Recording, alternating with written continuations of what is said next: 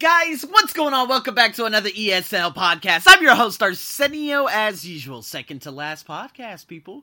Guys, we're coming up on the conclusion, and we are coming very, very soon. But you know what? I've got some very good things that will be coming your way. Guys, this is in terms of IELTS. So for anyone who is actually very, very interested in IELTS, guys, I'm pleading to you guys to go on my Facebook page Arsenio's English and Test Preparation Learning because there are going to be some big things happening on that end. So, guys, again, it's very, very important that you guys follow me on all social media platforms because I will be teaming up with a guy by the name of Ben who actually runs the IELTS podcast, and we will be bringing you some really good stuff in terms of IELTS, and especially this is for a lot of IELTS students who have been contacting me as of late. Guys, very important all right, excellent things for the writing task, the speaking task, you name it, guys. We're getting into it. So, you know what? With that being said, guys, make sure you're following me on, of course, Instagram and on Facebook and this and that to come up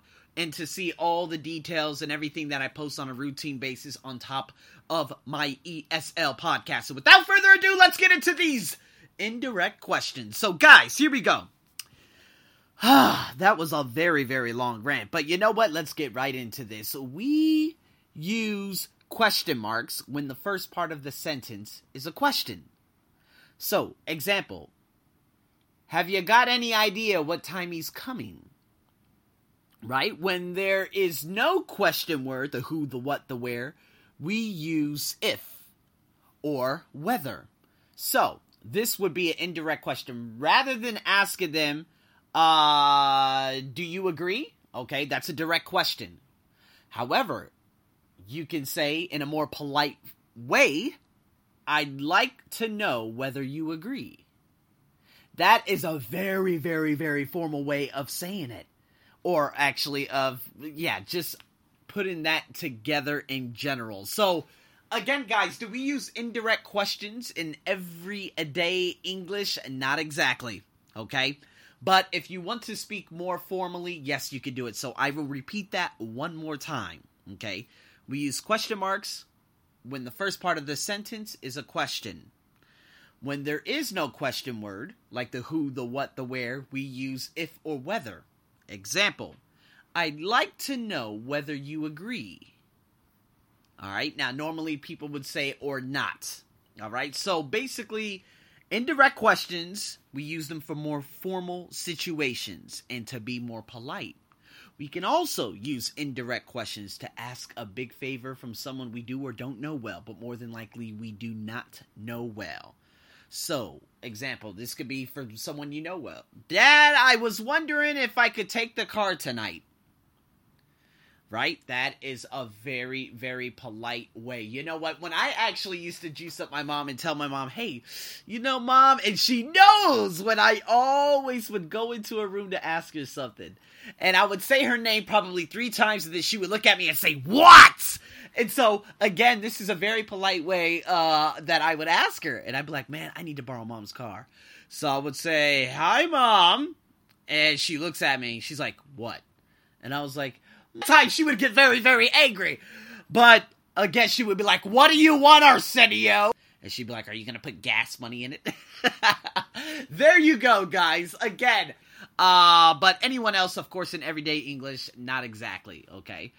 Uh, how are you doing this evening? You know what? I would like to know if you're free tonight for a dinner. Now, this, okay, or just approaching a situation that's very, very uncommon or could be taken as something completely different. Now, I could change that approach very, very easily by asking a direct question such as, Hey, Gam, do you want to meet up tonight? You see what I mean? That's more direct. That's very, very direct. Because now, by the tonality of my voice, you probably understand what my intention is. See, my intention isn't just dinner, it's dessert. but you guys understand this, all right, guys? For the most part, if you're in a formal situation or someone you don't know, yes, you can ask these. Now, do I use this in everyday English? No. However, I do I would impose this be very very good for you guys. So let me give you some forms of how this actually works. Uh All right. Now, is that a polite way? Yes, that is a polite way. However, and why I'm there to begin with. Right? Instead instead of saying, "Hey, you know what? Uh well, you know, why are you here?" You know, it could be much much difficult. All right? It could be and, and you know what the situation can end up spiraling out of control. All right? So if you're asking someone, like, you know, let's say someone has choice, okay? Let's say you have tea and you have coffee. You'd be like, you know what? I'm wondering what you would prefer. Which one would you like? Okay. Now, which one would you like that's more direct, but I wonder what you prefer is more indirect. All right. Now, if you're asking for a football game, right? You go. That's an indirect way. That's if you're asking someone who you don't know. However, that's more direct. Now, if uh I love doctors because of course I have and the doctor was like, "Yeah, could you tell me what the problem is?" That's very very good. Or can can is more of an informal word, but you know what? Hey, so when you know some people would say, "What seems to be the problem?" Right? If you're a doctor, yes, you can ask that. So if there are doctors out there who listen to my podcast, if you have an English patient, especially here in Thailand, be like, "Hey, uh, so what seems to be the problem, Mister Buck?" Ah, you see the intonation too. Let me repeat that. Hey, Mr. Buck, what seems to be the problem? Or what seems to be the problem, Mr. Buck? You hear that rising intonation at the end? That's because I'm expecting an answer from Mr. Buck, which is me. Ha ha ha! Do you understand? Okay? So, what we need to do, I'm going to give you a couple more rules. Or just one more rule. In the second part of these sentences, we do not put the verb before the subject.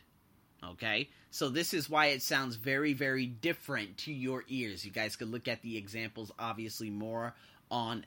We do not put the verb before the subject. All right? So let's break this down. I want you guys to complete the second sentence so that it is similar to meaning, of course, to the first sentence, using the word given. You guys will be able to see these sentence variations on my website. Now, use between two or five words along with the word in bold. So I'll give you an example. Number one, how long did you take to figure out where your hotel was? Okay. Or how long, yeah, because we're I'm using take. However, I would say how long did it take? Okay. How long did it take to figure out where your hotel was? Okay, so yeah, we can actually put it that way. How long did it take to figure out where your hotel was? Ah, that sounds better. Okay, now, the verb there that you see at the end, after the question mark, is took. So now, in the indirect form, listen to this. Can you tell me how, space, to figure out where your hotel was? You, using the verb, of course, the bold one, took, I want you to create an indirect sentence using two to five words. These are going to be very prevalent in upper intermediate and the advanced sections. We're going to do these more frequently. So get used to these, all right? Again, I want you to create a sentence out of thin air, and I would love for you, of course, to go onto the website and to figure these out. All right? So, guys, with that being said, these these are basically how indirect questions work. And you know what? There is a big, big chance that I will be covering this, of course, in the upper intermediate level. So you guys just stay tuned for more. If you guys want more exercises, be sure to ask me. Say, hey, do you have any more indirect question exercises? I'll be more than happy to send you a PDF of them. So with that being said, guys, have a wonderful morning, afternoon, and evening. I'm your host, Arsenio, as usual, man. Stay tuned for the season finale. Oh my goodness. But I'm grateful. Guys, stay tuned for more. I'm your host, Arsenio, as usual. Over and out.